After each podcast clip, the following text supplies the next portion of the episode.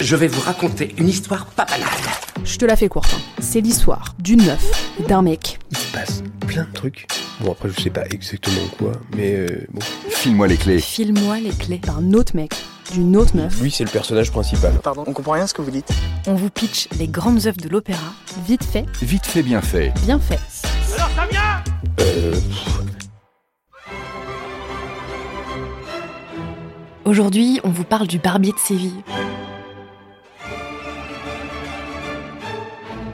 Un opéra composé par Rossini, un des boss de l'opéra italien, qui est une adaptation d'une pièce de Beaumarchais, un des boss du théâtre français. Ce fameux Barbier de Séville s'appelle Figaro. Et en fait, c'est un type qui est tout sauf barbier. La seule fois où on le voit tailler une barbe, c'est pour faire diversion.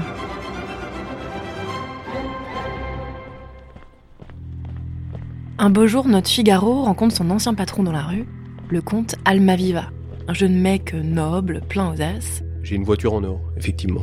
J'aime réussir, c'est vrai. qui essaie de draguer Rosine. C'est ce qu'on appelle un coup de foudre. hein. C'est un des rares trucs qui s'achètent pas. Rosine, c'est une ado coincée chez son tuteur, le docteur Bartolo, qui la séquestre ni plus ni moins. Une bonne ambiance malsaine et incestueuse qui fait plaisir. Rosine est donc bien décidée à se faire la malle et ce jeune homme qui la courtise pourrait bien faire l'affaire. L'histoire, c'est donc une suite de stratagèmes mis en place par Figaro pour aider Almaviva, son ancien et bientôt nouveau patron, à se marier avec Rosine et donc à échapper à Bartolo.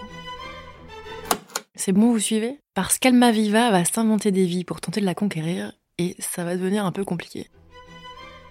D'abord, il se fait passer pour un étudiant fauché et romantique, Lindoro. Oh, ma belle muse, je suis Lindoro, un poète sans trop d'euros. Je suis un très bon gars, hein. je suis amoureux de lui, très bon gars. Ensuite, il va se déguiser en soldat complètement bourré et débarquer dans la maison de Bartolo et Rosine par erreur. Oh, me voici, par le plus grand des hasards, dans une maison qui n'est pas celle que je cherchais.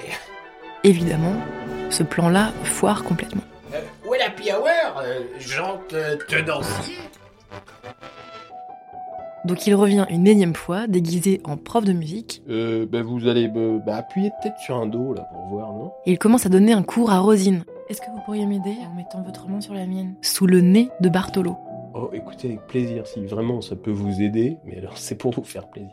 Vous avez un dos magnifique. Rosine est dans la combine. Et bien sûr, elle kiffe. Finalement, les deux oiseaux vont réussir à se marier grâce à un mariage secret organisé pendant la nuit par notre barbier de service. Ah bah moi j'aimerais porter un toast, puis pas au saumon, hein, si vous voyez ce que je veux dire. Et quelle surprise quand Rosine découvre en même temps que tout le monde qu'elle ne vient pas d'épouser Lindoro, un jeune étudiant sans le sou, mais un comte. Je crois que je vais chialer. Et que du coup, elle devient comtesse, comme ça, pouf. Mais ne vous inquiétez pas, le bonheur ne va pas durer. Dans la suite de la trilogie, le comte va la tromper avec tout ce qui bouge et son seul moment d'excitation, ce sera quand un jeune page de 15 ans la draguera lourdement. Un vrai plaisir d'être comtesse finalement. File-moi les clés. File-moi les clés. On vous pitch les grandes œuvres de l'opéra. Vite fait, Vite fait, bien fait. bien fait.